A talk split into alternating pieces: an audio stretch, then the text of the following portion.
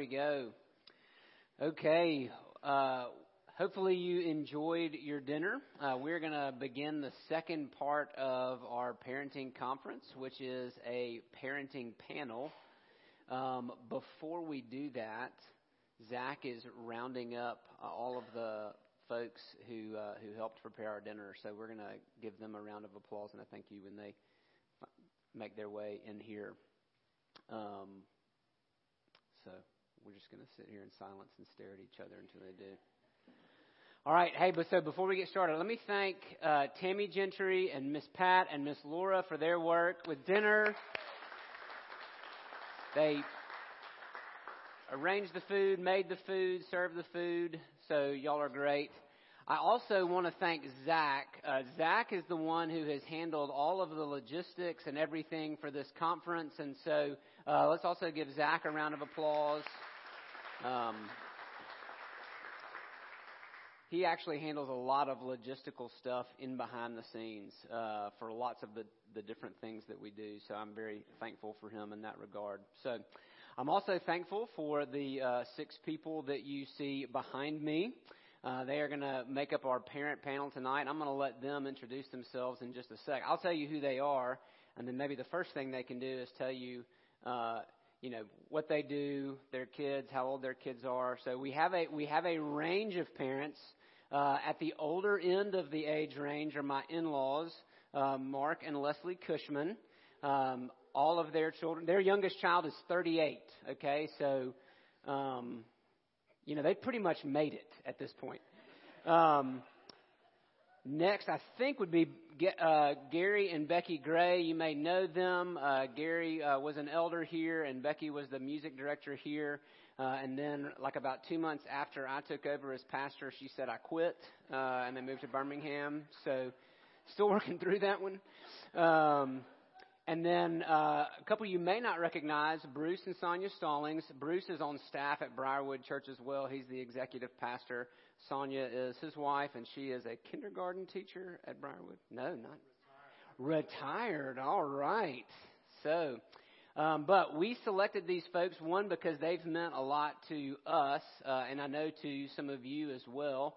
Um, and they have gotten through the trenches for the most part uh, and at least in two cases, we have grandkids, right? So, um, you know, like they've they've gotten one round through and are now the ones giving devices to their grandchildren and saying, "Don't tell your mom."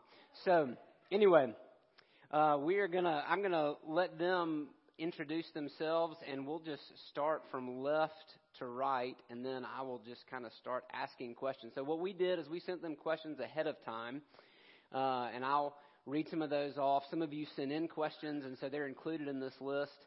Um, and then as we wrap up, uh, I know some of you will need to, to get gone, but I'm going to ask them to hang around. And If you would like to talk to them on an individual basis, if you have a more specific question, I'm sure they would love to talk more with you. So, everybody square on what we're doing? Awesome. Fantastic. All right, Stallings, you're up. Tell us, tell us about yourselves, your kids, where you are in life, all that good stuff. All right. Let's see. I have no idea how old my children are. and you laugh. I'm serious. That's why I have her. So, honey, tell them how old our kids are. I know that three of them are married. Um, our oldest is 30. 30. His name is Jake, and he is married to Shelly. They're awesome. And then we have Kit, who um, is 29. 29. I know. How about that? Kit is 29, and then we have Ben, who is 26, who is married to Kathleen, and then Mary, who is 25. 25. And she is married. I know, 25, and she lives in Atlanta with her husband. Okay, so I know we had four kids in six years, so I do know that. And I know that Sonia was pregnant for 12 years straight, uh, what, it, what it seemed like. And so we we had ours all together, and it's been uh, it's been a blessing. So I will say that it's been hard, but it's been a blessing. All right, Mark and Leslie, you've got a mic. It should be. Um, likewise, we had ours close together. Uh, the youngest or the oldest, uh, many of you know, uh, the smallest and the youngest is. Uh, do I tell your age? Okay, 41. 40. 41. She's 41, and um, she has three of our grandchildren. And do I say our favorite son-in-law? Yeah, that'll work. You can say that. While you're here, Perfectly acceptable. one of our favorite sons-in-laws, and then our son uh, is in Atlanta. He's a financial planner. He went to Georgia Tech and stayed there, and and um, married uh, a young lady who was from our town they grew up in in Dalton, Georgia. I was a a pastor of a church in Dalton, Georgia for 20 years, and that's where our kids grew up. And um, uh, her name is Tracy, and, and they've got two children. And then Anna, our youngest, is married to our other favorite son in law, uh, Kirk. Some of you have met them, and they live in Ukraine, Western Ukraine, where they're missionaries with MTW. And they have four. And today, today, the youngest started walking. Jane. We've got we've got the video to watch Jane. Jane started walking. So Oh, that's so sweet. Okay, we got one. we've got one. That's right.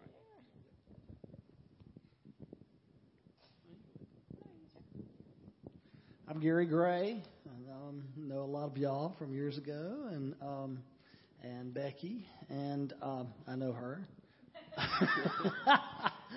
um, and um, so, you know, in terms of our children, so we uh, were married in 1985, and we uh, promptly went to uh, well, we went to Auburn you know, and then uh, to the seminary, New Orleans, and then to the Philippines. Our youngest, our oldest, uh, who is now 33 years old, born in '88, um, was born in New Orleans, and, and our second born in the Philippines. Um, Nathan is uh, uh, 30 years old, about to turn 31, and Lauren is uh, our youngest, born in Alabama, and she um, is uh, 27. About 29, 31, 33. Okay, well, obviously I got my math wrong on that. yes. Um, and uh, yeah, so um, they have uh, had five grandchildren in the last three and a half years. So um, so suddenly our family's doubled in size. it seems. Um, so it's uh, been a sweet thing.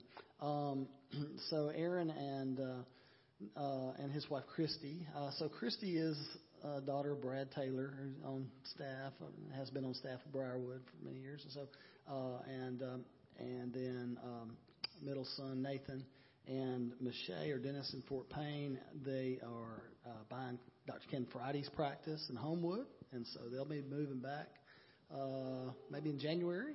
So very happy about that. And then our our baby Lauren and her husband Logan Middlebrooks. Uh, Lauren is on staff with Launch Global, and Logan is uh, he's at Alpha Insurance, uh, but also getting uh, going to work with um, uh, with Frontier Ventures, who ha- who does perspectives. So. Sonia and Leslie, does Bruce need to sit between you guys? Are You going to be okay? We'll, we'll go ahead and ask uh, right off right off the, the bat for parents who are struggling, particularly with teenagers. Is grandparent being a grandparent make all that worth it? Amen. okay, so see, the, the trick is just to get your kids out and then have grandchildren, it's, and it's, so it's all worth it. That's what you're working for. Yeah. All right. Oh, there we go. All right. All right. So the uh, the first question, and um, you know, each each couple can answer this, uh, and I, we'll just start with the Grays and work down that way. Uh, what are the big pictures or, or goals that guided uh, that have guided the particulars of your parenting? Right. So it's easy to get lost in kind of the the day in day out struggle. Give us the kind of the big picture principles that helped guide you. So I'll mention two, and then Becky may have more that she would fill this out with. Obviously, we want our children to know Christ.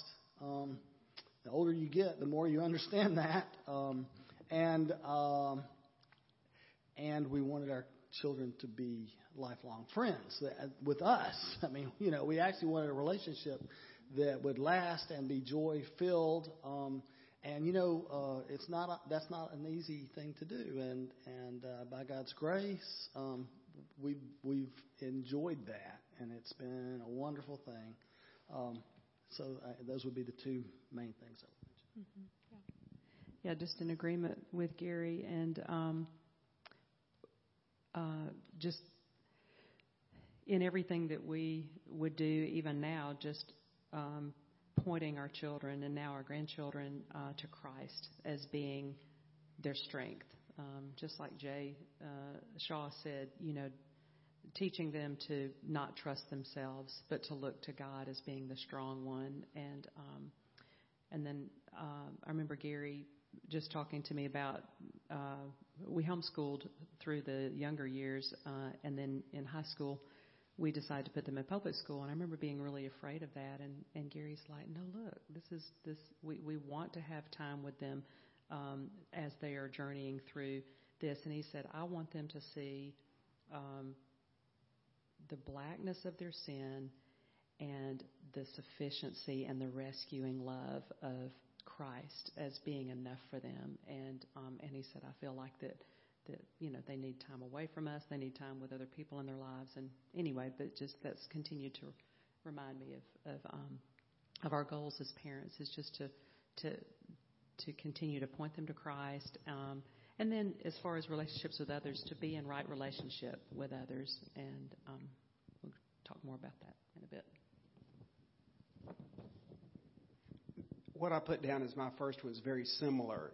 Uh, let my children see a dad and mom who loves Jesus, His Word, and serving in His church.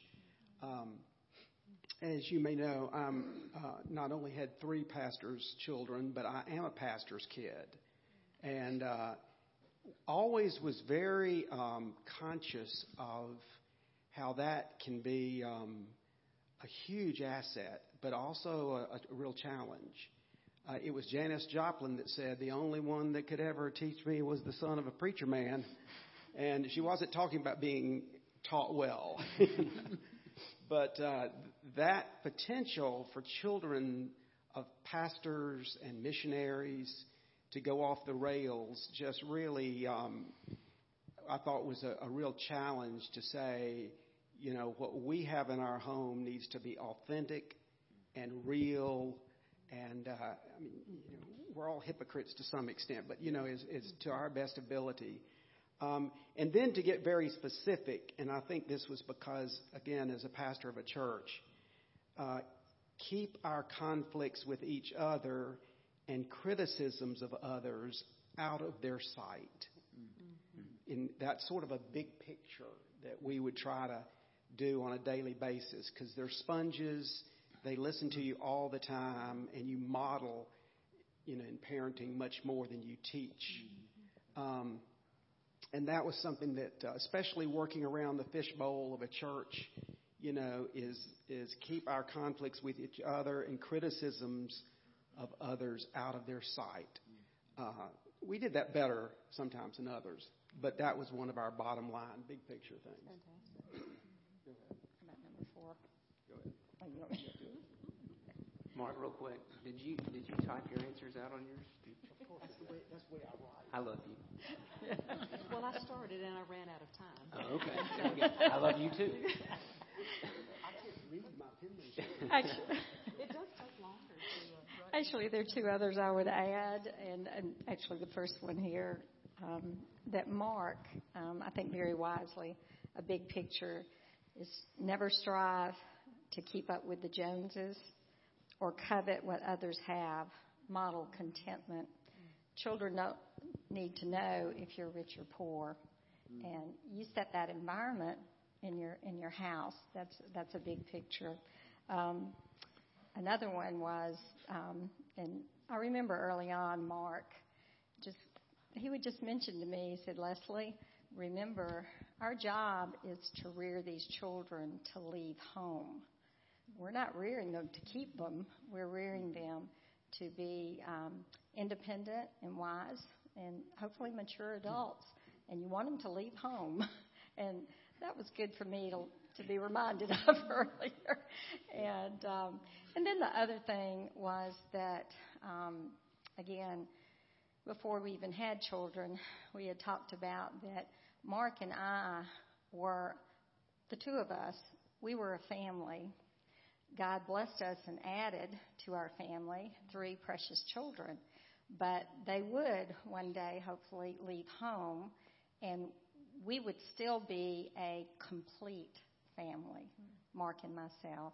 So um, that contributes to our, our appreciation and understanding that um, our, of our marriage, that God put us together, and that our marriage makes us a complete family. Um, we're um, thankful, and they're great blessings with our children. But um, so we pursued our goal is to keep our relationship, our family healthy and whole. Um, so when the children leave the nest, um, we had cultivated and continued a good relationship between us, which is good for our children. Mm-hmm. Have one. Um, one thing that we try to do, or I tried to do as a mom, is a big picture for us. Is I wanted our children to respect their father, and so a lot of things what does daddy now i didn't do it well every single every single time. Well nobody does it well every single time but um I, I a lot of the decisions or a lot of things i would you know we wanted i wanted them to respect their dad. So what does dad say? Let's do something fun for dad you know things like that. So that was a big picture. Um, a mentor friend of mine told me that that that was real important that they respect their father. So that was one thing that I tried to do. Yeah, I would say one one paradigm is is to realize they're not your children. You're going to realize that at some point. The question is how long will you hold on until God finally breaks you till you realize these are not your children? And part of your fight internally is because we think they are our children. And so we develop this ownership instead of this stewardship. And if we remember, they're God's children, and He's given them to us to steward, not to own. It's an incredible paradigm shift. It took me too long to, to get there uh, to figure that out. But once I had that as a big picture way to look at it, then things like they're going to leave made more sense uh, because they're not yours. Um, God's given them to us. We're, we're to do our role and to steward them well uh, because we're, we've been entrusted with something very precious, but we don't own them. Uh, they're not ours. And then there's a freeing on the backside. There's this freeing thing because then you get to go, yeah, I'm not responsible for that. Uh, so you get, it takes a while to get there, but eventually you actually get there too. So I want to ask a follow up to that if I can. You, you mentioned that it took you too long to realize that, but tell us a little bit about the progression of that paradigm yeah. shift. So every one of our children had a medical emergency in their first year. Now, looking back, that was about us. Our kids don't remember it, right? They're infants. So all four of our kids, as an infant, ended up in the hospital for something uh, their, their first year. I knew by the time the fourth one came along that it was going to happen. I, did, I didn't know what it was going to be. And she was born without a swallow reflex. Who has that? I mean, doesn't know how to swallow. That's ridiculous. By the way, Ask me after this how you teach an infant how to swallow, if you have the stomach to, to learn it. Okay, uh, that reflex just didn't get it. But each child went through something, and I had to learn to get that I was in over my head, and that we couldn't quote we got this or think if we just try harder we will get this. No, you won't. Uh, you're in over your head. And so we had to learn that from a paradigm. Now, once we got it from a physical standpoint, we could get it better with the issues that that, that um, uh, they faced throughout uh, throughout their days. Okay. Um, so, talk to us about uh, the relationship between your parenting and your own walk with Jesus, and what that's looked like. And we'll just we'll go opposite. So, Stallings and work back this way. Um, yeah, when I read that question, my first response was, "What's the relationship between your parenting and your walk with God? They're inseparable." You I, I don't. I hope I didn't ruin anybody's answer, but if you spent 20 minutes coming up with an answer, it's wrong. Uh, they, they, they, you can, and it's a, there's a reason you can't separate them, because you didn't sign up to be a parent. You didn't actually make yourself a parent, no matter what we might think.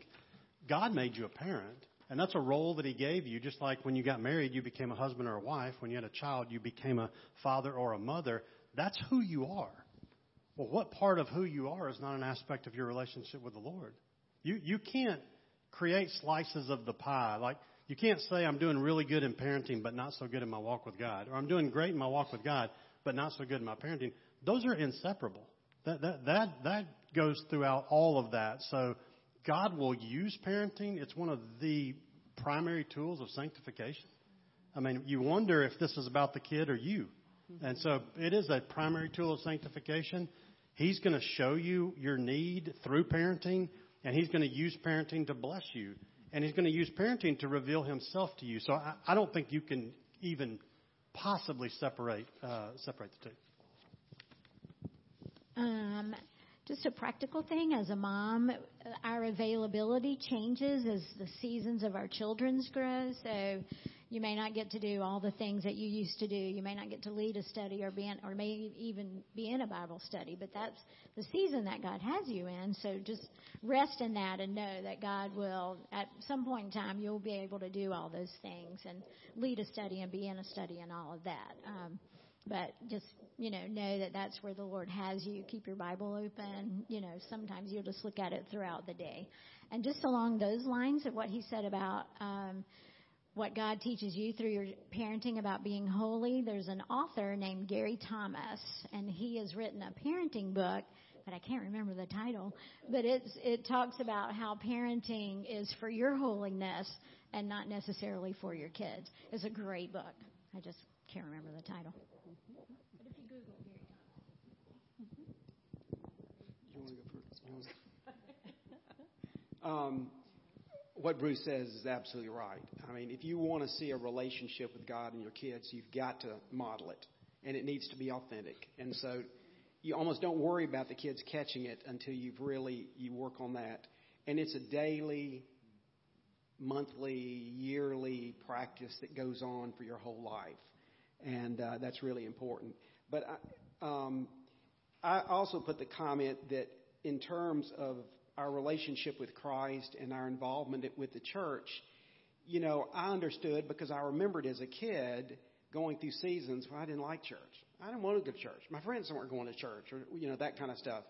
And that is often the, one of the most tangible aspects of our Christian faith as a family is going to church. And nothing wrong with that. That's just the way it is. And so I remember having a kind of a matter of fact approach with the children because I think all three of them at one time or another, and we were blessed that nobody was in abject rebellion completely, but they all expressed a disappointment with church. They had gotten in an argument, some didn't want to go. And so I just tried to gently, but without emotion, say, well, our family goes to church. That's what we do as a family. When your mom and I got together, that we thought that's going to be a really important thing to do and we do it, uh, and I put down the words weekly and unashamedly. You know, we go to church. There'll be a time in your life when you make that choice yourself. You're going to move out, and we hope you do, but it'll be up to you whether you go to church. But um, that's what we're going to do. And uh, I, I would even add, you know, you don't necessarily have to um, pay attention, but you have to behave. You know, and you have to be respectful, but that's what we're going to do. And uh, so you don't need to worry about the possibility that that's not going to happen because that's what we do at our, in our house. And try to early on just drive that. I don't think I really brought it up until the kids were kicking against it, and uh, but not shocked, not uh, condescending about. I can't believe I can't believe you. You're a preacher's kid. You've got to go to church. None, none of that because I understand that, uh, but just, nope, that's what we do as a family. And I think whether I'm a preacher or not really has very little to do with it. If I wasn't a preacher, we'd still do it. So, anything? I, this just crossed my mind. It's very spontaneous. Um, it, it's. I was just reminded that um, I was um, blessed with wonderful parents. I came up in a moral home great siblings and everything, but I was not raised in a Christian home. Um, I was not um, a foundation of, of walking with Christ was not part of my upbringing. Um, came to Christ as a teenager and, and really grew spiritually in college. So I share that with you because um, I had to come to terms. Um, I had traced that I was growing in Christ and how He blessed me. God answered prayer with a, a godly spouse, and then all of a sudden I'm faced with, oh, children, okay, and and I I I, I had to face my struggle, very personal, that okay, Jesus, um, do I really know how to do this from a from a spiritual standpoint? I so desperately wanted my children to um, be reared in a, a godly home, um, that they would know Christ, but I just felt very inadequate, to be honest. And so um, it, it was a spiritual journey for me um, to trust, to, to in my in my daily walk with Christ, to be reassured um, that He was going to equip me. He had equipped me, and He was providing all that I needed. Um, I needed to be careful because I have a tendency to compare myself with other people around me and and either say, "Oh gosh, they're doing this, I can't do that," or or how are they doing this and I don't understand. And um, but I can, uh, you know, hindsight, I can now look back and I, I remember God's faithfulness over and over and how He provided um, teaching, how my quiet times with Him, He would bring truth to me um, about my children, about how to how to address certain things, and also resources around me. And I was just um, I was reminded as Sonia said that not all of us our personalities differ, but I'm I'm a personality where I look for the resources and what's available and what can I um, learn from um, and listen to good teachers. I think of today with Jay. Um, um, taking advantage of, of what's um, what's available. Where can I go find out? I even was convicted today. Now that I'm a grandparent, I was thinking, oh yes, I have all this technology. It's just in my house, and I have nine grandchildren that can come in and out of my house. You know, and so I'm still learning as as a, a I call myself an adult parent of adult children, and so I I just want to encourage you with that. That God is faithful. Um, he provides, and He delights in teaching us in our places of responsibility, and um, and He'll just He's there. So. Um, yeah, I just agree with all the things you guys have shared, and and one of the things that probably you guys realize as parents you become you feel so inadequate of like I've never done this before. You know, our kids are guinea pigs, and you know, anyway, just that I think it's it's kind of like being accepted to a job that you you're, you're like I can't do this. I can't. I don't even know how to do it. And and the Lord's like, yes, that's what I need. I need you to be at a place of deep need for me uh, just like in every area, every other area of our life. And He again wants to show us that He's enough to parent us and and to show us how to be parents, you know, to these kids. And um, and so I'd say that one of the things that that even now as a grandparent, you know, because I want to make sure that we love our our grandchildren and and kind of follow along the principles of the way our kids are parenting. But again, it's just that dependence on the Lord and striving to have a clean heart before the Lord. And, and if you're hungering after the Lord, then it is going to, to um, I believe, they're going to see that and, and want it. And I think also being vulnerable with your children about your needs. And it doesn't mean that you have to tell them things that they don't need to know about your struggles, but still, uh, I think about um, uh, when our kids were probably maybe six, eight, and ten. Um, one of my sisters, I have three sisters, and um, the one I was the closest to was killed in a, a uh, car accident, uh, and her 13 year old daughter was killed with her. They love the Lord. I know they're with the Lord, but she was of the six kids in our family. She was the one I was the closest to. And we were homeschooling, and there'd be days that I couldn't even get dressed. I'm just laying on the couch, and I'm trying to call out spelling words, and I'm just boo-hooing, and I'm just missing, you know, my sister and, and her daughter so much, even though I know God was good and all of that. And Nathan, our middle son, so he was probably six or eight, and um, we had been writing. He was probably eight. We'd been writing scriptures down on little index cards, you know, and had little spiral rings and and all, and and um, and and and he said, "Mommy," he he said, "Are you okay?" And I said, "Nathan," I said, "I'm just struggling so much." I said, "I said I just need a scripture. I don't even I don't even I just need a scripture." And he said, "Okay, mommy, I'll get you one." And he went and he opened his Bible, and I mean I don't know how he found it, but it was, and I don't remember the scripture, but in his little, you know, with like a watercolor crayon, you know, washable crayon, he wrote out the scripture for me, and and it was what I needed. And just being able to hold our kids and just say, I'm so sad right now, and I just, I would y'all just be with me? Would you know? Maybe today we're not gonna, we're, maybe we're just gonna jump on the trampoline and we're gonna, you know, watch cartoons or something like that. But just anyway, uh, inviting our kids into our struggles, and um, anyway, um, so. Yeah, uh, you know, that same idea that many of us have shared, um, parenting um, provides lots of opportunities to share uh, about our relationship with the Lord and to examine our relationship with the Lord, to to get food, you know, spiritual food from the Lord that we need because you know we don't have it all figured out, and um, so in the in the early years, you know, there are challenges, and and I think these challenges oftentimes drive us to the Lord for help and prayer.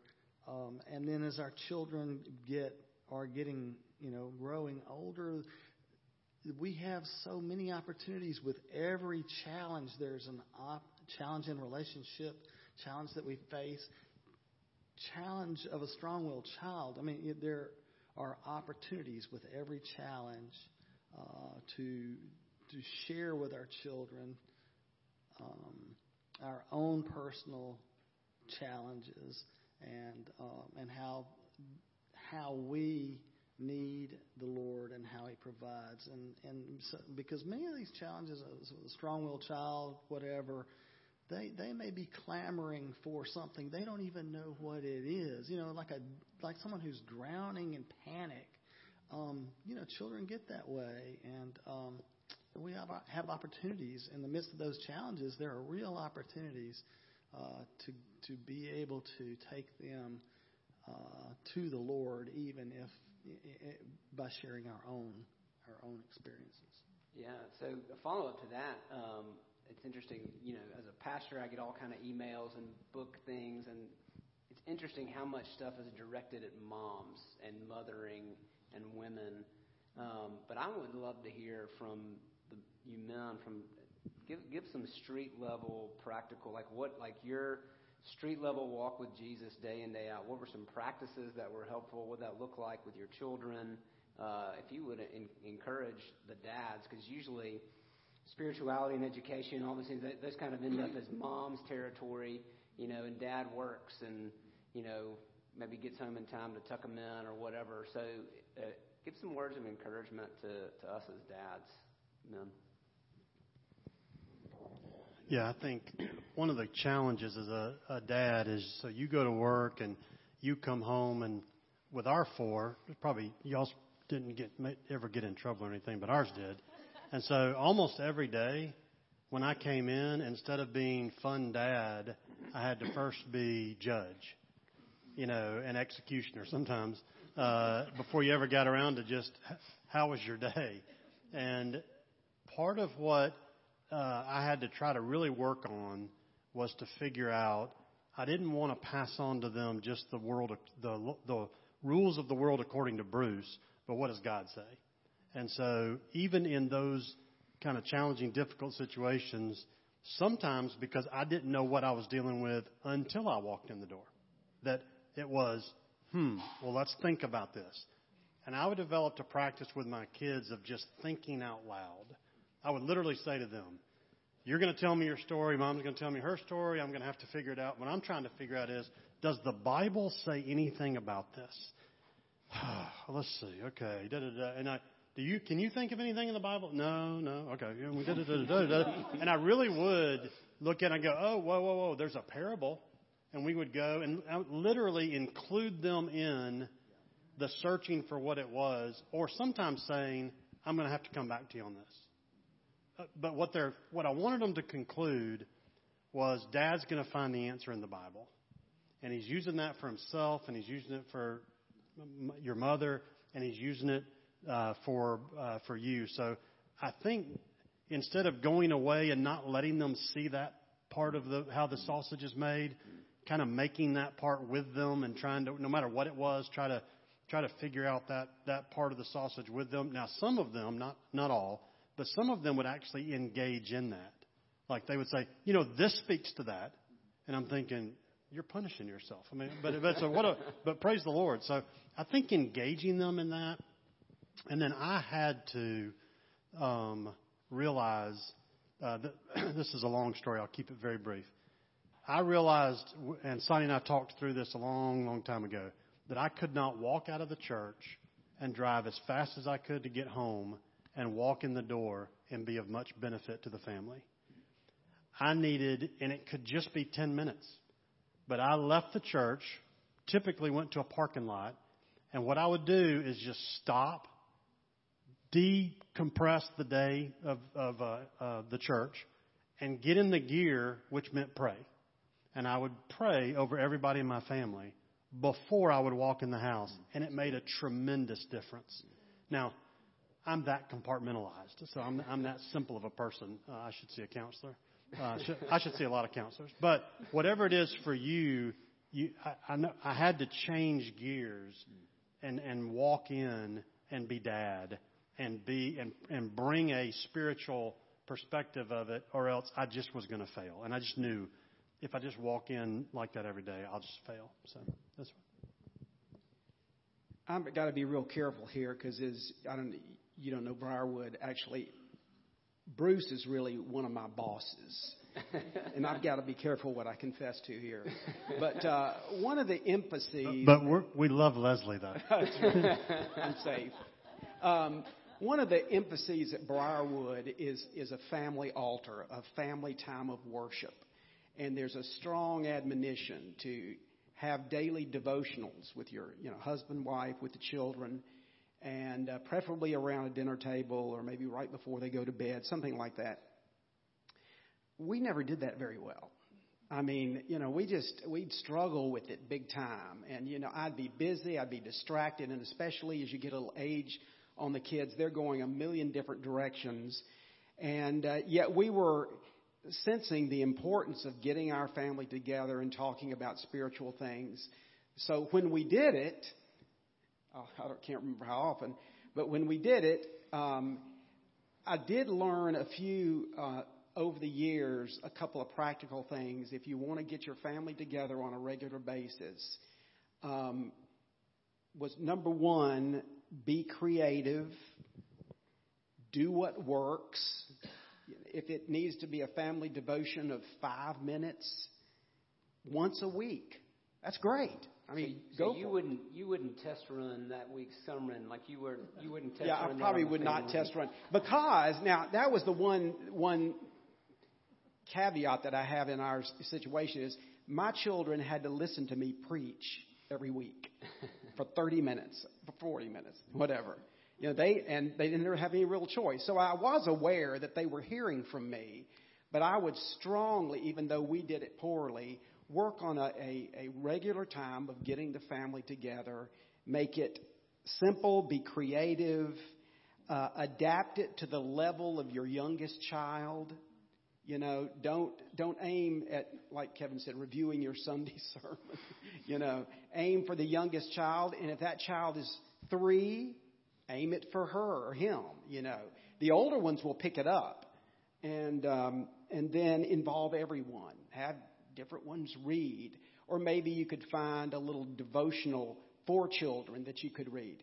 Don't jump into a 30 minute, you know, devotional time right away. You know, some year you may work up to something like that, but you know, find something that just works. In other words, bring Jesus into the community of your family. And uh, one little quirky thing I did, and I have no idea if Rebecca remembers this, is I developed a habit when they were very young. And sometimes I was out at a meeting, or Leslie would be putting them to bed. I'd be doing something else. I always tried to walk into each bedroom, sometimes two or three hours after they go to sleep. I'd kiss them and say in their ear, Daddy loves you and Jesus loves you. Just that phrase. Daddy loves you and Jesus loves you.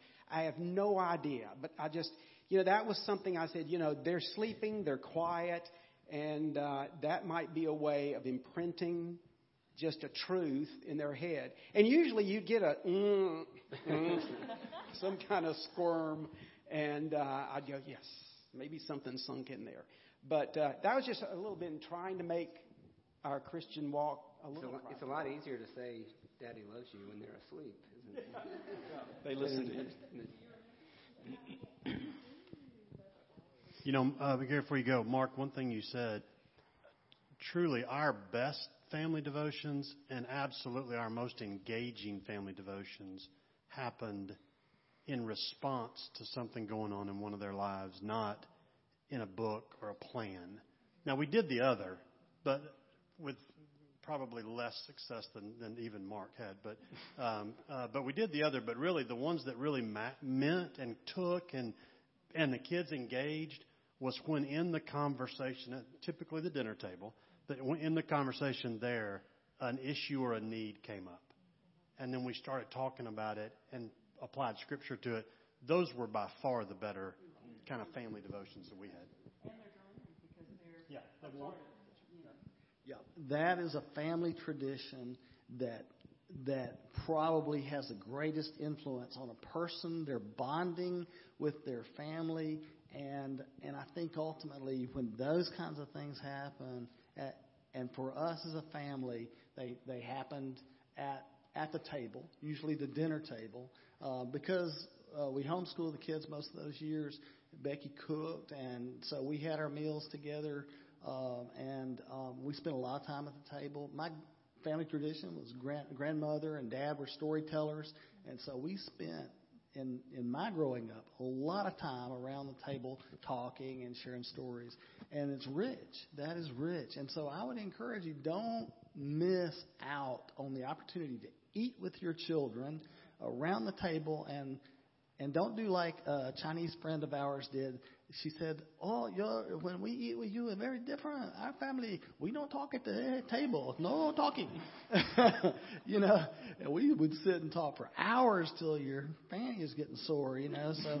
Um, but those, so those are rich times. And and one one thought in terms of fun times that that will help. Something that we did um, that I think was helpful to our kids early on, we um, had the opportunity, uh, I took the opportunity to teach them Proverbs.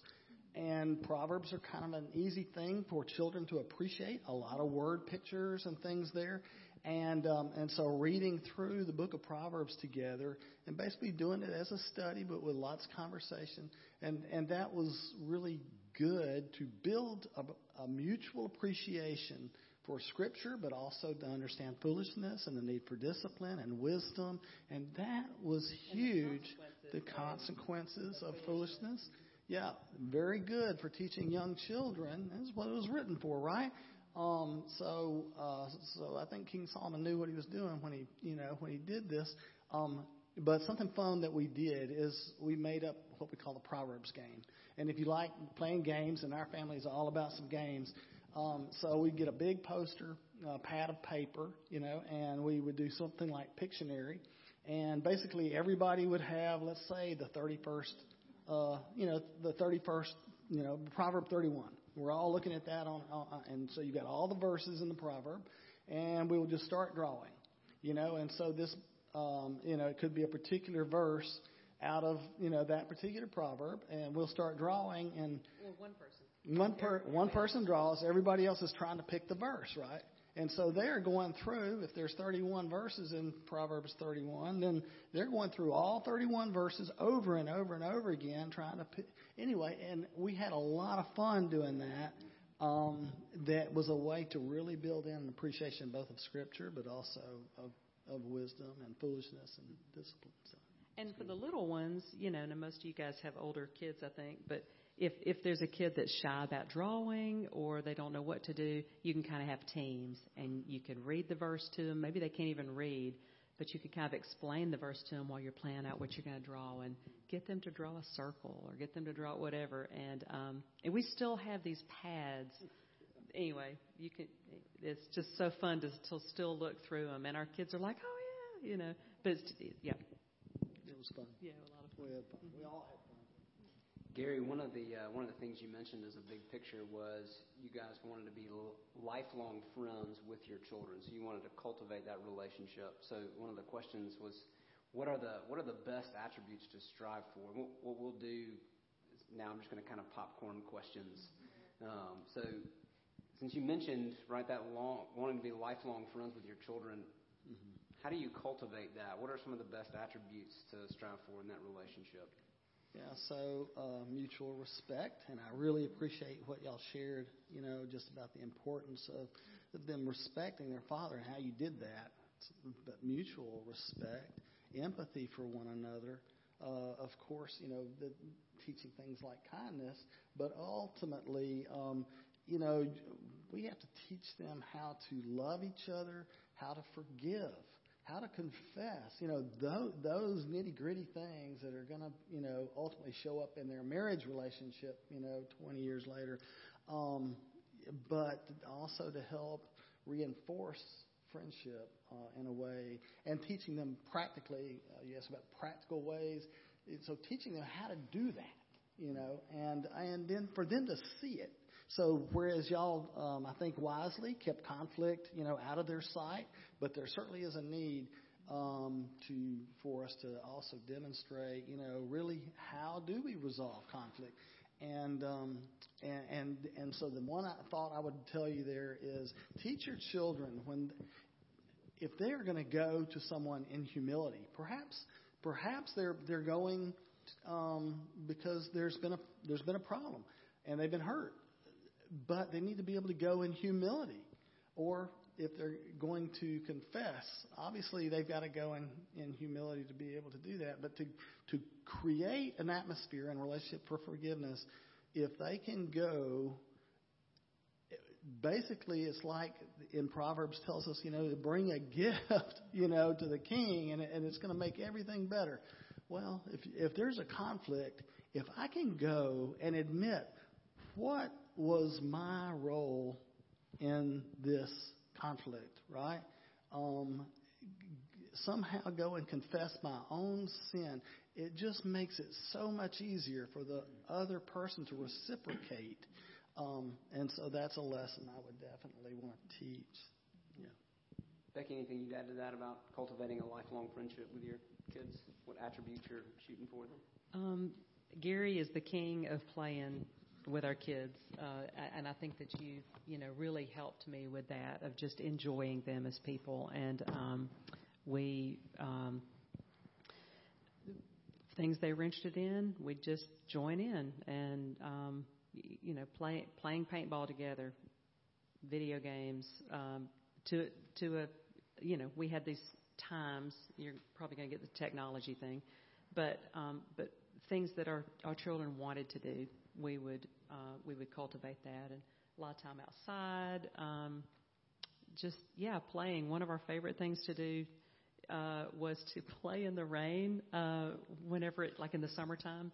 We had a trampoline, and so when it when it would be raining, we might be doing schoolwork. But if it was a downpour, everybody's like, "Get on your bathing suits!" and "Mom, come too!" You know, and I'm like, "I just washed my hair this morning. Okay, we're going." You know, and you know, we'll jump on the trampoline, or we'll run outside, or just you know, silly things. We love to stargaze, um, so we would take our sleeping bags out in the front yard and just look at the stars. I mean, countless, countless times of doing that, and just yeah.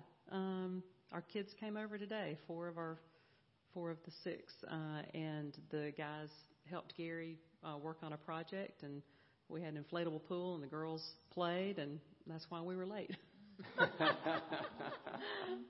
anyway, but yeah, so I, I would just yeah, I would say enjoying them, Enjoy them and um, and trying to. There were times that we were like, you know, hey, let's garden together. We don't want to garden, you know. So we try. Well, we try to make it fun. Okay, well, how about this little section of the garden can be yours? What What would you like to grow? I don't know. I don't like vegetables, you know. So you're trying to think of anything, and so you. So there are times that you're trying to invite them in to um, the hard things. We did chores together. We um, um, so so just doing life together. Yeah, yeah, that's good. I would just add to that. Becky spent a lot of her summers at summer camp as a counselor, and and so life with Becky is like being at summer camp. She sings all the songs, and pretty much she's having a good time the whole time. So it's you know that that really helps a lot. If you, you know, hopefully one of you is really joyful and fun, and the So other one might be an old a musical at your house. Like there's yeah, always yeah, you it was, break into yeah, song. it was. It was sort, yeah, yeah. And then there's an old curmudgeon that, that she said did play with our children. But I did. That was the best part of my day. Well, maybe one of you guys. Um, Sorry, that was long. no, that was good. Uh, I had the question on here: How do you handle a conflicted parent-child relationship? And um, I don't know. Uh, maybe one or two couples would want to speak to that because I don't know your all the d- dynamics and the years of parenting. But how have you handled conflicted parent-child relationships? Uh, and and how would you address it if there's even reluctance on both sides? So you've got a parent and a child who are just kind of stonewalling each other. Anybody have a situation they could help us with there? I can tell you what not to do. I took one of my kids to the Mormon church and told them I would leave them there if they didn't clean up their act. Y'all think I'm y'all think I'm actually kidding. Um, I, I do think the other parent has a role in that, because, and the reason is because when you're having a in a conflicted relationship, and by the way, it's gonna happen. I mean, it, it just is. And so when you're in that, you got to acknowledge that you're probably not seeing it clearly. You may be seeing it pretty well, but you're not seeing it clearly. So you need your spouse to not just be your teammate. That's that should be a given. But you need your spouse to go, "Hey, honey," like one of our jokes is I went to Sonia one time and said, "Honey, you're arguing with a 2-year-old." Okay? And you're losing. I mean, it's sad. I mean, you know, so you but- and she's like, I am. I mean, so it's a, sometimes somebody needs to say something about that, and and and we had to do that in different sets of relationships. So I do. I will say this: I think the other spouse has a role, mm-hmm. and it's a role with both parties, but it's not a neutral role. Um, you know, my kids to this day will tell you, "Oh, there's no doubt, Dad loves Mom more than he loves all the rest of us put together." So that that's okay. They, that, that for them to understand that Dad's going to take Mom's side, but it's a it's a role to help them see it differently and to help them work together and to, in a sense, kind of force the issue uh, so that that relationship gets recognized. But to go tell that child, you know, basically you're you're wanting to to butt heads with the person who has more answers uh, to your life questions than anybody else on the face of the earth. And not only that, they love you, and not only that, they love the Lord, and not only that, they're going to share Scripture with you, and you're isolating that person probably because your friends are. And so, why why would you do that? And so, just to help them see it, but then come over to the other person and kind of give them perspective, which usually the perspective you give the other spouse is, don't be impatient, be patient, because some of these things, some of them are just phases, and it'll get much, much, much better. Uh, but you know, everything seems so urgent. Like, if you don't get along today, your child will never talk to you again. Oh, trust me, they'll talk to you again. You might not enjoy it, but they'll talk to you again. So, it, this too shall pass. But I think helping them. Absolutely. Um, a lot of t- we had two boys and two girls, and a lot of time the conflict, I would let Bruce handle it with the boys a little bit because he could talk to them a little bit better, and I would sometimes handle it with well, sometimes with the girls, but I will plug your daughter. I begged you to handle it. He did, he did. but I'm going to plug Rebecca because Cush is what we called her at Briarwood when she worked there. But I was struggling with a daughter who is incredibly strong-willed and is still strong-willed to this day. But we, she was not like me, and so we butted heads a lot. We butted heads a lot. It was kind of I, I pray, I would pray. I, I don't think we're ever going to be close. We're not getting along. I'm having. She was the one that I was arguing with as a two-year-old, and so I just couldn't believe she would disobey me. I was her mother. So when she became junior high, which is not the the funnest time, and I don't know if y'all have junior high kids, but it it wasn't very fun. Um, but I did. I met with Rebecca, and I said, "Tell me how to help." her. And thankfully, by God's design, because Rebecca was our daughter's youth leader, she would tell her things. They will tell. So get involved with the youth. Get those youth leaders in there because they will talk to them where they may not may not talk to us. And it kind of hurt my feelings at the beginning, but then I was like, praise the Lord, this girl knows how to minister to her. I still have the card that you gave me. Do you remember that? I wish I'd have got it. I know, bummer. But anyway, I had a, a uh, come apart with Rebecca because I didn't know, but she knew junior high kids. I'd never had one before. I had a son, but it was completely different. But um, I'd never had a, a girl in junior high, so I met with Cush, and she helped me see some things about this daughter, and that is what you know helped me. And God really used her to, you know, help me see what our differences were and how um, the Lord had created her. Now she's still strong willed, and we struggled for a little while, but now she, what the Lord has done in her heart is amazing, and we even went on vacation together, just the two of us. How about that? Sheesh. Did you argue? We did not argue. No, it was great. You know, um, there is um, in in dealing with the children in conflict like that. Certainly, you want to model conflict resolution, and Gary's right. Even though we may try to keep conflict, the kids see it. They and they know it in a minute. And uh, but I can remember in sixth, seventh, eighth grade watching after my parents made up, and they're sitting there, the, standing there in the living room smooching. I'm so sorry, I'm so sorry, and hugging, and we just gross, you know. And and I can remember that uh, they didn't never did anything inappropriate, but watching them, you know, work through and and be lovey-dovey again was a tremendous. Of course, I didn't know it then. I was rather offended by the whole process, but uh, watching it um, was really helpful. Uh, but as as the kids would grow up, several things occurred to me, especially as I was watching other families and sometimes counseling and other families. I learned don't make a lot of rules, but keep the ones you make. There's a real temptation in your frustration just to be throwing out rules and rules and rules. Don't do this, don't do this, don't do this. And you you can't keep them up. I mean, you can't necessarily. It's easy to get way over your head and not be able to keep the rules that you're making.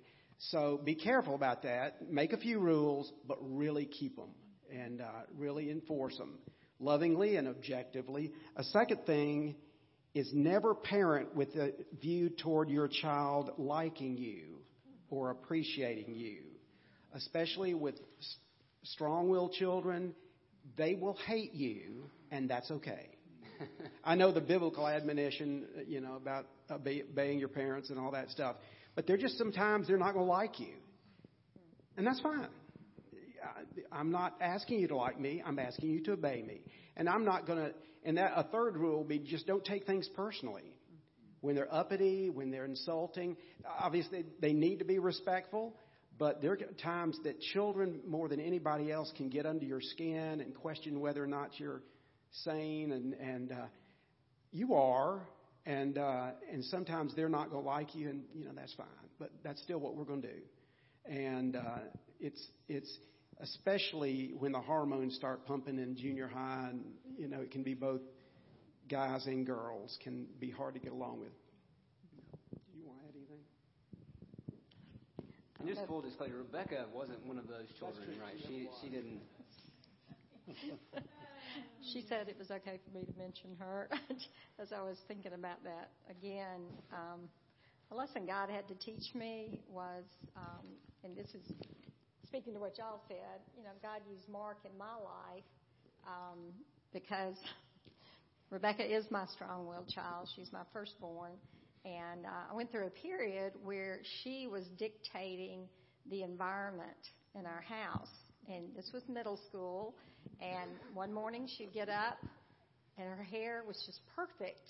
And so everything was easier in the routine and getting out the door for school. The next day, her hair looked exactly the same, and it was awful, and it looked horrible, and she was fretting, and and she just she just uh, ruled. I mean, she she brought tension and and I can't even explain it. You know, just disruption to the breakfast table. I can't and, explain it either. You shouldn't explain it. That's right. That's right. I don't know what you're talking about. and my kind, wise husband was patient with me because I was, and I was on this roller coaster as a parent, as a mother. Um, it, I, I can't remember. It's been a long time, but um, there were times he couldn't be there, or to be honest, he might have been in the shower trying to get ready to leave, and I'm trying to get breakfast to get the kids going. But I share that because I was, and Rebecca was, and we were, you know, in that sense clashing. And poor Chris, our middle child, and Anna were just riding the wave of what was happening, and. Um, and I was I was frustrated, and I poured my heart out to Mark in, in an appropriate time between the two of us. And he was he was kindly respectful, but direct with me, and he needed to be. And that's what we are as spouses and parents together. You're in this together. And he he said, you know, Leslie, you need to learn learn that you need to set the tone in the morning, and it needs to be steady and it can waver a little bit, but you know, just as steady as possible. And let let Rebecca. Rebecca's going to do it and this this, but you need to just.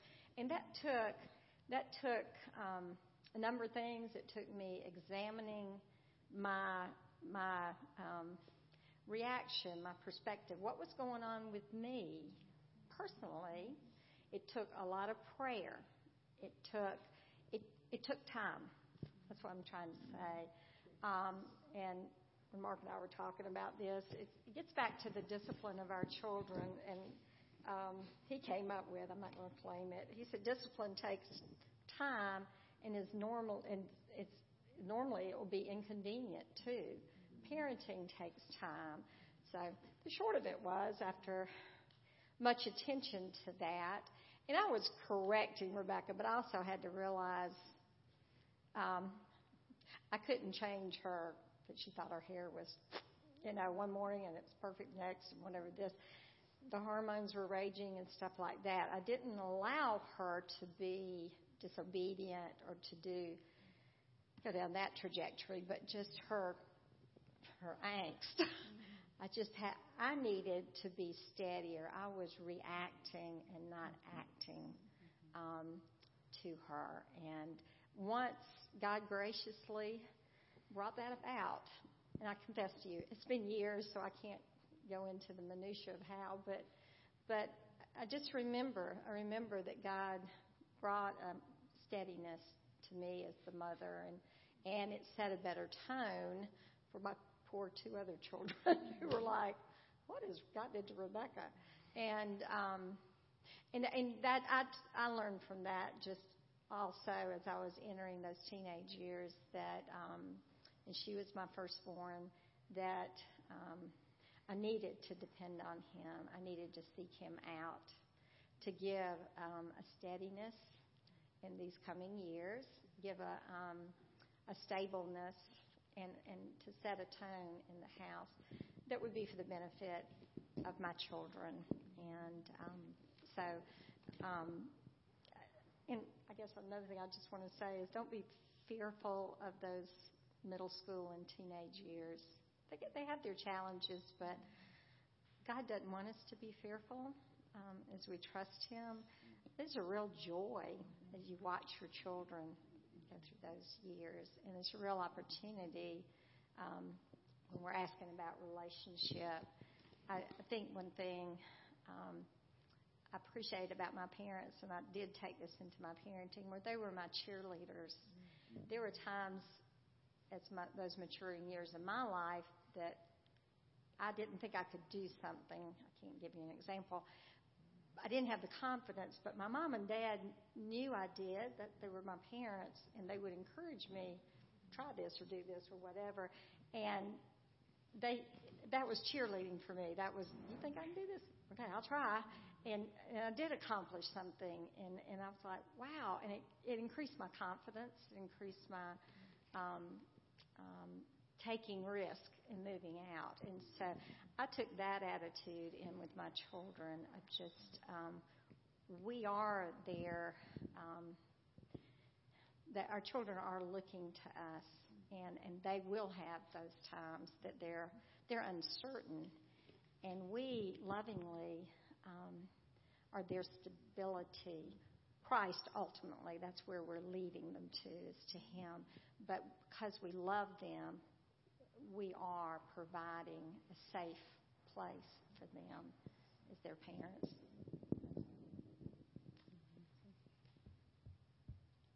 Go ahead, Mark. No, I would just say, you know, with a strong-willed child, and um, and we might have had one or two of those. um, when we came to this church, streaming on the internet, so you don't have to name them or anything. When we came to this church, we found some mentors who really helped us. Our kids were already pretty big at that point. Uh, Aaron would have been about seven years, nine years old. So you got a nine, a seven, and a five year old. Well, we were way behind the eight ball because when Aaron turned, um, oh, about three years old, he was like a little attorney, and uh, and and he could outsmart us, you know, pretty pretty well. He had us trained, um, but I would just I would just say, if you got a strong-willed child, you if you have the opportunity, um, both to get good mentoring and help and advice, but early on, Stacy Connor told us you must win, and the, and and you're going to win with consistency. You know, the que- one of the questions was, you know, um, we may not have talked about this, but what role does discipline play in parenting? Well, the discipline, um, you know, uh, it's, it's on us. We have to be disciplined. Uh, you know, we have to do the hard work of training our children uh, proactively before we have a conflict, and then consistently uh, um, disciplining ourselves and disciplining them to uh, to have godly character. Um, it's a lot easier if you do that at an early age. so he talks about relationships, uh, cultivating your relationship with Jesus, your relationship with your children. Um, talk about your relationship with each other, right? How do you how do you date your spouse? How do you continue? I think um, remember if it was the Cushmans or the Stallings who said, right, when the kids will leave and we'll still be here. We are a complete family unit. You said that, Leslie. So, uh, what were some things you did to cultivate your relationship even as you were raising children? We, we didn't do that. I'm just kidding. Yeah, we're not married. Um, you know, it's real simple. It's just hard to do. I mean, it's not complicated. It's time but it's just incredibly hard to do. And uh, unfortunately, you actually ask yourself the question is it even worth going through all the trouble to get the babysitter, to carve it out, to make it a priority? Da, da, da, da. And the answer is yes. So it is. So yes, it is worth uh, that. And and it's not it's not that that one date is worth it. It's that that regular expectation of time together, of consistency, that's what's worth it. And that, I mean, that Sonia would be so incredibly impressed that I would have gone through and the, the time and the energy to make it happen. It didn't matter what we did. Matter of fact, I'm I think we slept through several movies. I mean, uh, you know, and or would just be at a restaurant and just kind of. Or I remember, you know, one time we were we had finally got a date and you know the had, ended up with the you know child killing babysitter that we didn't even know and it just went haywire on us. So we get to the finally get to the restaurant and we just didn't speak to each other. I mean, we were both worn out. We just didn't speak to each other for the for a while. And then Sonia goes, "Don't you love this quiet and together. And I thought, I thought she was going to say, really, you got nothing to say? And I'm like, yes, I do. I love, I do love quiet and together. And so, and that was it. So it's not brain surgery. You just got to make it happen and, and prioritize it. And we, we did. Now, Bruce, you said something important there. You said that that sounded like it was on you, right? You planned it, you put it together. That wasn't one more thing you were expecting Sonia to do. You you handled it for y'all's relationship. Yeah. I am not a planner. That's him. Okay. I don't plan. Yeah. Yeah. And So it also has a personality thing. Yeah. Okay. yeah, that's right. But it was, I felt like it was my responsibility, so I took responsibility for it. It's just, you know, I'd bring up somebody, hey, so and so could keep the kids, and Sonia's eyes would get huge. You know, you don't know about them. Okay, well, never mind. But yeah, I took responsibility for whatever it was going to be. That was that was my responsibility because clearly, and especially when they were little, she did not want to make one decision. You know that that it was, and I had to learn that. But she didn't care what we did or ate or went. Didn't matter. She did. The key was, could I go X number of hours and not make one decision, and just ride, let somebody else decide and just ride the the flow. And so yeah, I took responsibility for that. Yeah, I would I would say uh, yes, I agree 100% with Bruce. It's got to be a high priority, and it takes work and and uh, but I would be very creative. Um, now I was blessed that I took Mondays off for in the ministry. That was and I was very militant about it. And you constantly had to battle church members coming and asking. They had things that need to be done on Monday, and I just said, I'm not going to do it. And we started eating Monday. Once the kids hit school, we'd eat Monday lunch out. It was Chick fil A. It was often very cheap. It was uh, short, but just a chance to be out together. And I think, like, uh, you know, Sonia said, to have a little downtime. We're just together. I don't know that we. Um, you know, I, I, we didn't want to, you know, save up and do it once every three or four months and put so much pressure on the time that we were trying to accomplish something. I think the little short bites were really the better way to do it, and uh, and just develop that habit. Marriage counselors will say that most dangerous times in marriage are the second year, the seventh year, and the twentieth year. In the second year, you've gotten married, uh, you, you, the business is beginning to come, maybe a child has arrived, and you're just so distracted by life. Seventh year is sort of the same thing. Kids get into school, a lot of changes are occurring. And then the 20th year, you look at each other and say, Who are you? You know, that's a very dangerous time. And when you're in a big church and see a lot of things, I've seen people being married 30 and 40 years get a divorce. Well, their marriage was over probably long before that happened, you know. And I think it was just the little snippets of relationship that weren't sustained over the years.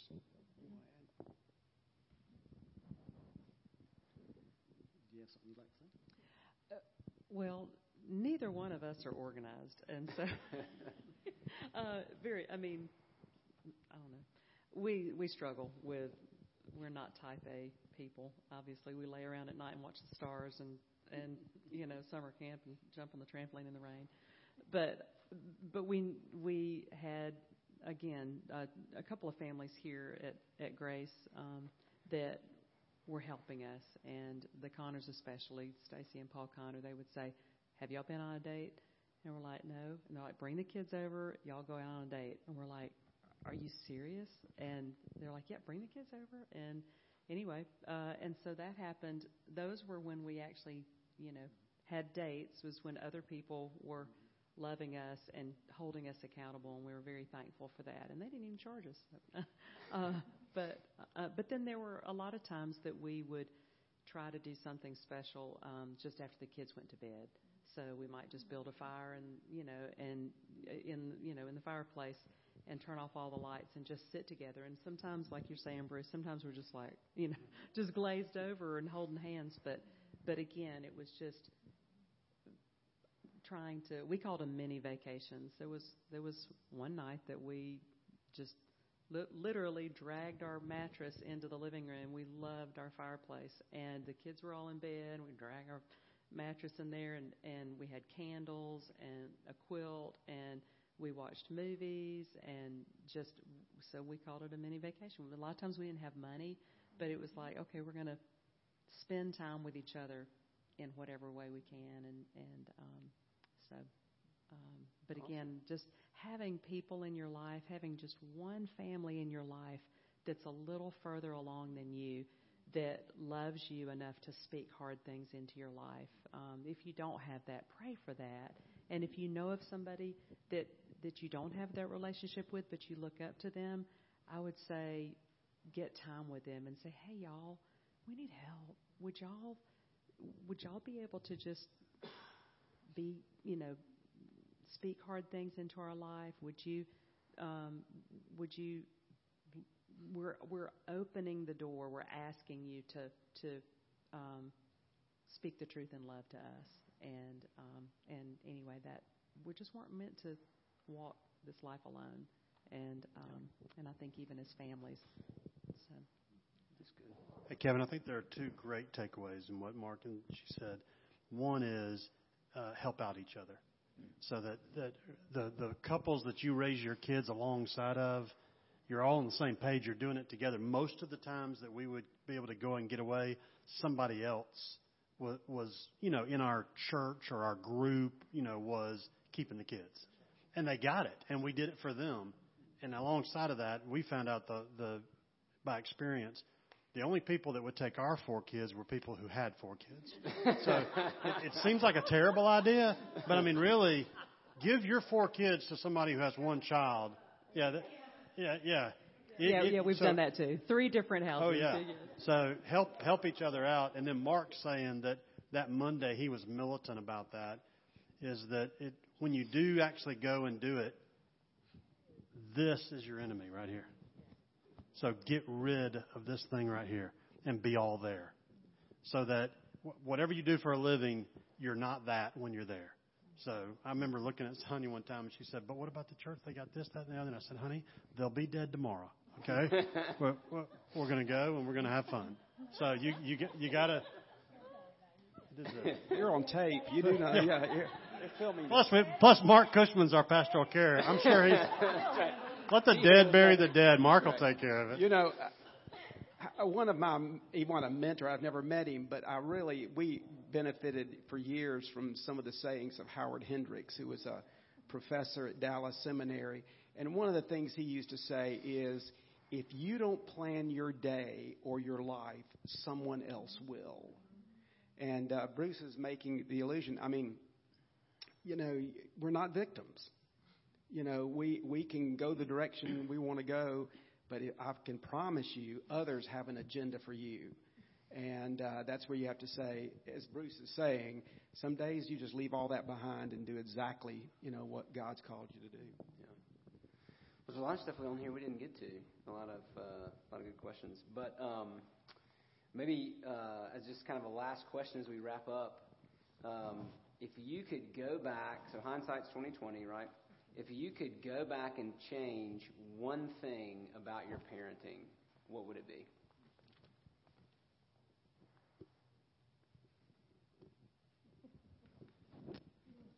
I'm gonna, I'm gonna start. You guys are doing great. this, Gary and I kind of similar in this way. Um, less critical and more praise.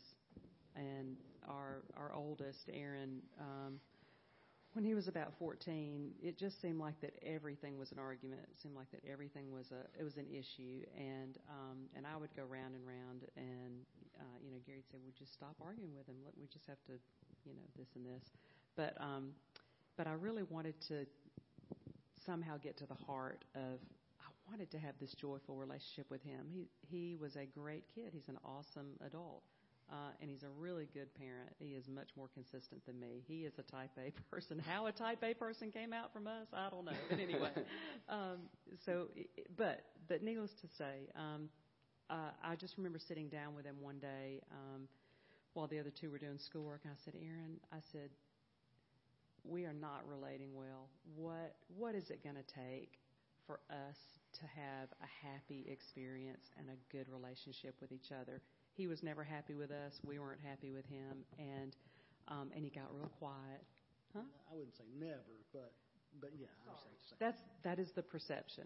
That wasn't reality, but that was where we were kind of in that conflicted place mm-hmm. of like needing somebody to help us, and um, and a friend had had told me to ask him this question. You know, what would it take to really put the ball in his court? He was old enough to be able to, you know, have some some ideas on it, and um, and he got real quiet, and I could tell that he had something he wanted to say.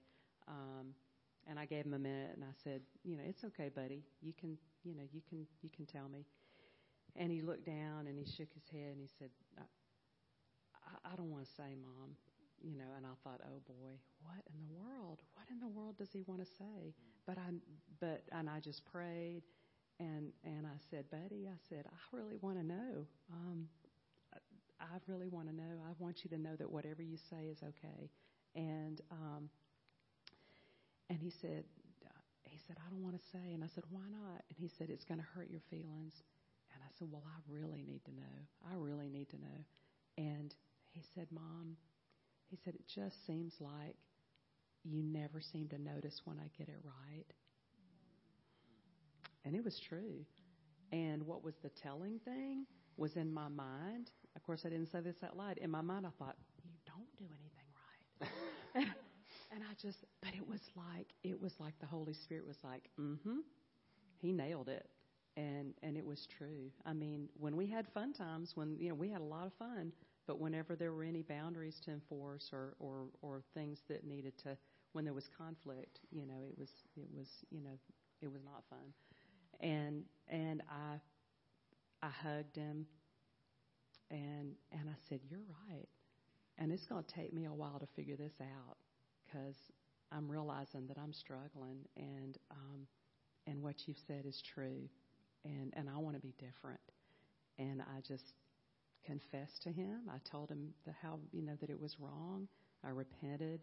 I asked him to forgive me, and and I said, I'm, I'm, it's going to take me some time, but I want to talk more about this. I want to know, you know, more about this. And and would you pray for me? I asked him to pray for me because I I said I've got a lot of changing to do, and I want to know. I want to notice, and I want to be different. And so he he said he would pray for me, and and Gary prayed for me, and I decided that for several days I was not going to criticize him at all. I wasn't even, you know, I mean, of course, Gary would need to enforce something, but but I just began to pray that God would show me um, when He did get it right, and our relationship completely changed. Uh, and I'm so thankful that he had the courage. And I began to notice he was kind, or he did his chores without being asked and and I began to you know to praise him. I'm sure I had praised him before, but I was criticizing him so much, you know, really legalistic in my parenting and it was just so discouraging to him. But anyway, and he y'all he is just the most grateful kid that I you know, we just he is constantly telling us, you know, how much he loves us now. Thankfully is for us. So God has extended a lot of grace. Mm and he is he's really um, not given me what I deserved as a parent, um, and I'm thankful. So anyway, that's good. Thank you. You know, one thing I, I would say about uh, hindsight's twenty. What would I change? Um, I think just remind myself again and again that the period of parenting is very short. Um, now our kids were kind of close together within about easily within four or five years four years. And we had about 22 years. Well, next year is our 45th wedding anniversary. So half our time together, roughly half our time has been without children present on a daily basis. Now, parenting continues big time, you know, even after they leave after high school. But uh, I can remember coming home and my son would just, I don't know, he's six, seven, eight years old. First thing in the door, Dad, come throw the ball with me. And boy, I'd say, let me go change clothes. And I'd go back to the back of the house and flop on the bed going, boy, I'd love about 15 minutes just to.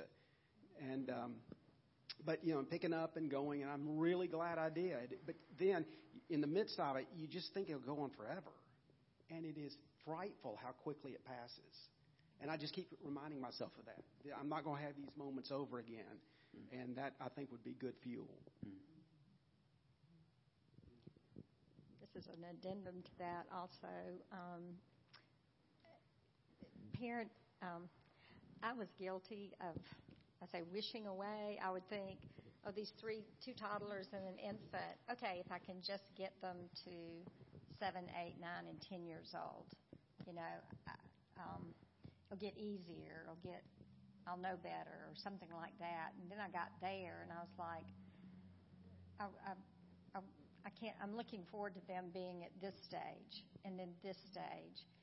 And hindsight now is, and I don't know how to word it, but to enjoy each stage. While you yeah, enjoy each stage and invest completely in each stage. Mm-hmm. Um, it's exhausting. It's fatigue. I mean, it's it will stretch you. Um, it grows you up, but but in the stage that God's got you at this moment with those age children, really invest yourself and not just live that for the next thing in the future and the next thing in the future. Because as Mark was saying, all of a sudden your parenting's mostly finished and your kids are, are moving on and moving into their own lives. So that would be mine. two microphones. I'll be I'll be somewhat brief. When I saw the question, Kevin, I was like, "Oh, great," you know, because that question has so many parameters to it. What would you, in hindsight? My first thought was, well, I don't know if I would do hindsight anything. God was so faithful to grow my children up in spite of my mistakes. And then I thought, well, that's just an excuse to not admit your mistakes. oh, he was so faithful. But I will say just a couple, one thing that I really made a point. Our kids were all in high school and junior high at the same time, and we were in the suburban. I think I was in the car, you probably three hours one day, toting everybody everywhere. And I remember picking up our two youngest ones, and I was stressed. I didn't have dinner. I missed a pickup. I, you know, all the things, the things, and you know, practice and all that. And my sweet son Ben, who is the cutest kid ever, he was like, "Mom, I'm so sorry we're stressing you out with all of our activities." And I was like, "Can we not tell Daddy that you just told that to mommy and i realized i realized they pick up on that anxiety and that anxiousness and you know i love their activities it was just the going going going and so i had mentioned it to bruce and there was a saying that briarwood had that around christmas just was just to make peace with reality but but then it was on the the christmas season but i kind of made that in my life. Just make peace with reality. You're going to be busy. You're going to be in the car. You're going to take everybody. You may forget one sometimes. I don't know if I ever did that, but but they they internalize that differently than we do. We can let it go, but you know, I had to confess and ask forgiveness and you know things like that. So just realize you're busy, but it'll be so short. What is that phrase? Your days will go by so slow, but the years will fly by, or something, whatever that is. So, yeah, the things that I cherish that I would get to do now, when I look back, I mean, it would be go to the grocery store with one of my kids. It would be just something that has no real agenda, no real objective. It's just time spent and getting to to interact with them without something. And one of the so going back, I would create those times because it was almost like I mean, anytime that we needed to go get something from the store, there was also a kid that needed to be talked to. And so it became I'm a you know, efficient person, so I would grab that kid, put him in the car. We're going to the store and back, but there was an agenda. And so what I needed, what I would go back and do is a whole lot more no agenda. Just just time spent enjoy each other's uh, company, let them di- dictate the, the conversation, and just just spend time together. I think that would be uh, something I would, uh, looking back, I would be more intentional about doing no agenda time as opposed to being intentional about doing time for, with an agenda. That's good. Thank you guys so much for joining us. Um, let me. Uh, I'm going to close this in prayer just a second. Uh, if you guys want to talk with any of, of them afterward, you're certainly welcome to. We will need some help getting tables down. Uh, we we do have church in here, you know, tomorrow, uh, so we do need to bring all the gray chairs back in. Uh, so if you're able to hang around for a few minutes uh, after this and help us get set up for tomorrow morning, that would be awesome. Let me pray for us. Father in heaven, we thank you so much for your kindness to us, uh, kindness, Lord, that uh, that pushes us off into the deep end of parenting, uh, shows us that uh, that we don't have this all together, we don't have it figured out, we're in over our heads, Lord, so that we would cry out to you. Lord, I thank you for uh, these uh, the examples um, of these dear couples and. Uh, Lord, thank you for their, their wisdom, your wisdom through them to us. And Lord, I pray that you would uh, help us to put some of these things into practice, Lord, to cultivate, uh, to enjoy our children, cultivate relationships with them. Lord, to enjoy one another, cultivate uh, our relationships with our spouses. And Lord, ultimately, to enjoy you, to cultivate our relationship with you. We will spend eternity with you, longer than we will spend with our spouses or our children. Uh, and so, Lord, we pray uh, that you would help each one of us uh, to take a step in that direction uh, by your grace. Lord, we thank you for all of this. Help us to prepare our hearts for worship tomorrow. And we pray it in Jesus' name. Amen. Amen. You're dismissed.